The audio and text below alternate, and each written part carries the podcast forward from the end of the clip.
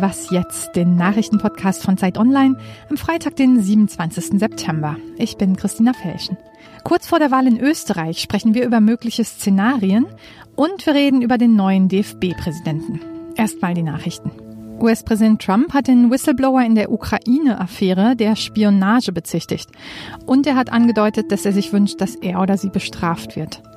Gestern ist der Beschwerdebrief des anonymen Informanten veröffentlicht worden. Darin wirft sie oder er der US-Regierung vor, Informationen zu einem Telefonat von Donald Trump unter Verschluss zu halten.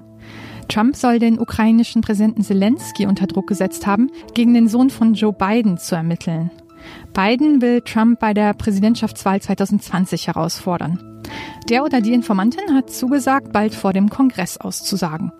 Auf Grundlage der Beschwerde ermitteln die US-Demokraten zu einem möglichen Amtsenthebungsverfahren gegen Trump. Irans Präsident Rouhani wirft Deutschland, Frankreich und Großbritannien vor, sie seien unfähig, das Atomabkommen aufrechtzuerhalten. Er droht ihnen, sein Land werde noch stärker gegen das Abkommen verstoßen, wenn die Europäer ihn nicht unterstützten.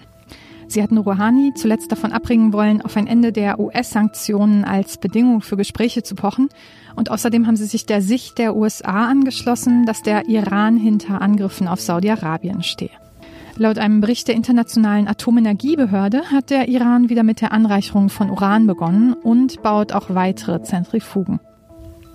Heute streiken wieder Menschen in 170 Ländern weltweit für Klimaschutz. Greta Thunberg, die Gründerin der Fridays for Future Bewegung, schließt sich dem Protest im kanadischen Montreal an. Redaktionsschluss für diesen Podcast ist 5 Uhr.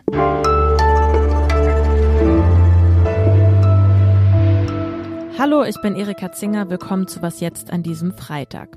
Schicksalsstunde für Sebastian Kurz oder doch nicht. Am Sonntag finden die vorgezogenen Neuwahlen in Österreich statt und relativ sicher kann man ja schon sagen, dass Sebastian Kurz diese Wahl gewinnen wird. Nur was sonst noch passieren kann, das ist ungewiss. Mein Kollege Joachim Riedel leitet das Wiener Büro der Zeit und ist bei mir am Telefon. Mit ihm will ich jetzt über mögliche Szenarien sprechen. Hallo. Hallo, schönen guten Tag. Fangen wir mal mit dem an, was wir wissen. Also Sebastian Kurz wird die Wahl auf jeden Fall irgendwie gewinnen. Was wir aber nicht wissen, ist, mit welcher Partei er denn aber eine Regierung bilden wollen wird. Was glauben Sie da?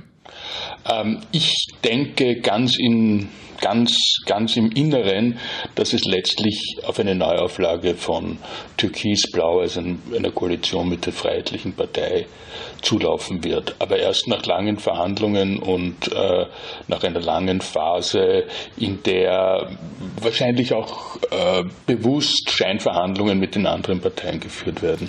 Ein Vorwurf gegenüber den früheren Regierungsparteien lautet, das schreiben auch KollegInnen von Ihnen in der aktuellen Zeit, dass sich Leute wie ja Hans-Christian Strache, die FPÖ und die ÖVP sowieso als Opfer inszeniert haben in diesem Wahlkampf. Hat man da versucht, irgendwie davon abzulenken, dass man nicht wirklich politische Botschaften und Ziele hatte?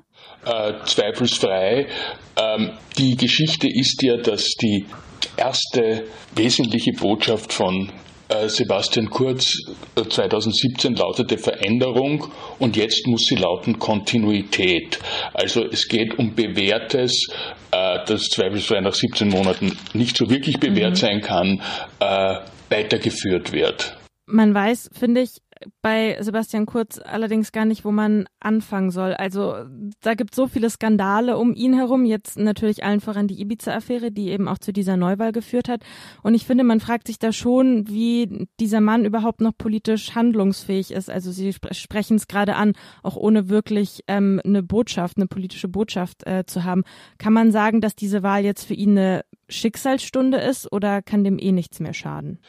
Na, es ist eine Schicksalsstunde insofern, als er sehr hoch gehängte Erwartungen erfüllen muss. Sonst verliert er auch seine, sein innerparteiliches Standing, sonst wird ihm äh, es äußerst schwer gemacht, äh, so in seinem bisherigen Ein-Mann-Stil äh, seine Macht voranzutreiben. Er ist, er ist ein Hochrisikospieler, er nimmt äh, unkalkulierte Gefahren in Kauf, äh, nur um an sein Ziel äh, zu kommen und das Ziel lautet Sebastian Kurz.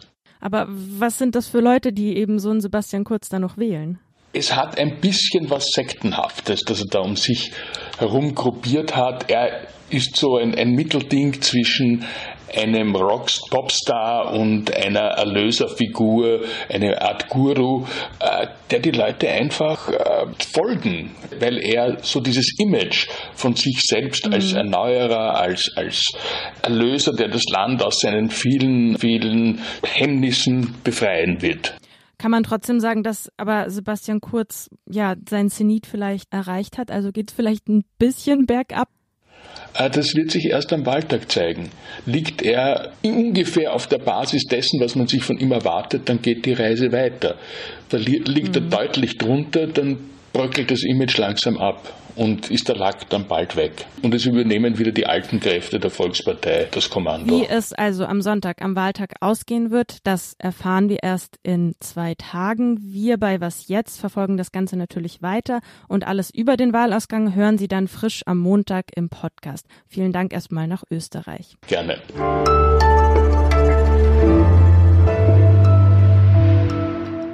Und sonst so? Kurz vor den Parlamentswahlen in Kanada hat die dortige Grüne Partei ein, ja, kleines Problem. Ein Mitarbeiter hat nämlich ein bisschen zu sehr mit Photoshop rumgespielt. Auf einem Bild sieht man die Parteivorsitzende Elizabeth May einen wiederverwendbaren Plastikbecher in der Hand halten. Das Problem ist, nur auf dem Original sieht das Ganze anders aus. Da hält May nämlich einen Pappbecher in der Hand. Also so einen klassischen Coffee-to-go-Becher, den man der Umwelt zuliebe ja eigentlich nicht mehr verwenden sollte. Eine Sprecherin der Partei hat das Ganze jetzt aufgelöst. Sie hat gesagt, gesagt, angeblich sollte nur ein Parteilogo gefotoshoppt werden. Hups, da ist dem Mitarbeiter wahrscheinlich die Hand ausgerutscht.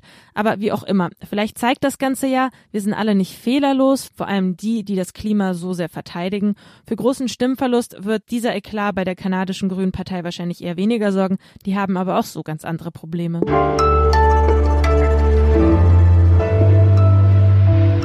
Er war der einzige Kandidat, den die Findungskommission des Deutschen Fußballbundes angehört hatte. Die Rede ist von Fritz Keller.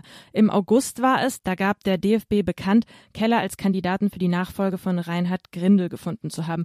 Ja, und die allermeisten Reaktionen damals waren ziemlich positiv, denn Fritz Keller, der gilt als Mann, der für bestimmte Ideale steht, für sowas wie Glaubwürdigkeit oder Bodenständigkeit.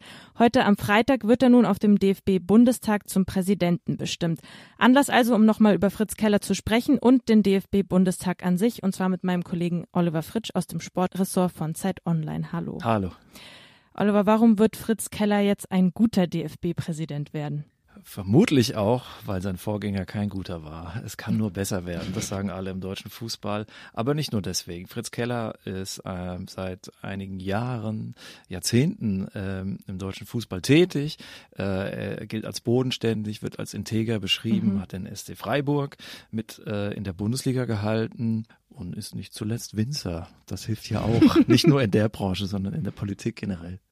Auf diesem DFB-Bundestag in Frankfurt, da werden noch andere brisante Themen verhandelt die vielleicht Fritz Keller als Präsidenten dann gefährlich werden können. Es geht um eine Satzungsänderung. Was hat es damit auf sich? Ja, tatsächlich äh, haben es da zwei Satzungsänderungen in sich, ähm, die äh, über Fritz Keller und seine Amtszeit vielleicht hinausgehen mhm. werden. Nämlich zum einen wird äh, dem Präsidenten die Richtlinienkompetenz gestrichen. Das kennen wir aus der Politik. Mhm. Frau Merkel würde sich mit Händen und Füßen dagegen wehren, wenn man ihr die Richtlinienkompetenz streichen würde. Ähm, der DFB muss jetzt ohne auskommen. Das schwächt ihn vor allen Dingen auch intern. Zum Zweiten muss er sich äh, entscheiden, ob er in der neu gegründeten äh, DFB GmbH mhm. ein Aufsichtsmandat äh, wahrnimmt oder ob er äh, ihn gesetzlich vertritt in der Gesellschafterversammlung. Ähm, das ist ein bisschen kompliziert, aber es heißt, äh, eigentlich könnte er ja beides wahrnehmen. Das mhm. würde seine Macht stärken. Das wäre auch vereinsrechtlich durchaus üblich. Aber äh, er wird geschwächt und das heißt, äh, ich sehe die Gefahr, dass der DFB auch im Machtkampf mit der DFL, also mit den Profis, mhm. immer mehr an Einfluss verliert und dass der DFB-Präsident mehr oder weniger zu einem Frühstücksdirektor wird. Mal übertrieben gesagt. Eine Frage, die sich in dem Zusammenhang auch stellt, ist die nach der Transparenz. Also die Frage, wer wird bei diesem DFB-Bundestag über diese Satzungsänderungen auch abstimmen? Und da hat man ja nicht wirklich Einblick. Absolut richtig. Äh, es müssen ja nicht alle so demokratisch machen wie die SPD, wo man mittlerweile den Überblick verloren mhm. hat. Die Direktdemokratie wird dort gelebt. Äh, vielleicht ist das nicht das richtige Vorbild, aber ein bisschen könnte sich der DFB daran orientieren. Mhm. Die Landesverbände, 21 gibt es davon, machen das unterschiedlich. Die, äh, aber manche sagen auch ihren Vereinen gar gar nicht, äh, wen sie als Delegierte auswählen mhm. und wer dann letztlich deren Interessen äh, vertritt. Der DFB sagt, wir sagen gar nicht, wer die Delegierten sind und beruft sich auf den Datenschutz. Das ist immer so die mhm. billigste Ausrede. Man stelle sich vor, im Deutschen Bundestag äh, würden wir nicht wissen, äh, wer dort sitzt. Ja, aber im Fußball ist es möglich. Danke dir, Oliver. Gerne. Das war was jetzt für heute. Schreiben Sie uns doch gerne Ihre Anregungen oder Kritik an wasjetzt@zeit.de und am Montag kommt die nächste Folge. Tschüss und machen Sie es gut. Eine Frage, die mir auf der Seele brennt. Wieso heißt das überhaupt DFB Bundestag? Da nimmt man sich schon ziemlich wichtig, wenn man sich so nennt, oder? Ja, das ist eine übliche Haltung in der Sportbranche. Äh, die ist weit verbreitet. Das ist nicht ganz unbescheiden. Das ist sozusagen der, man könnte sagen, der Anstrich eines demokratischen Organs, mhm. den man mhm. sich da geben will.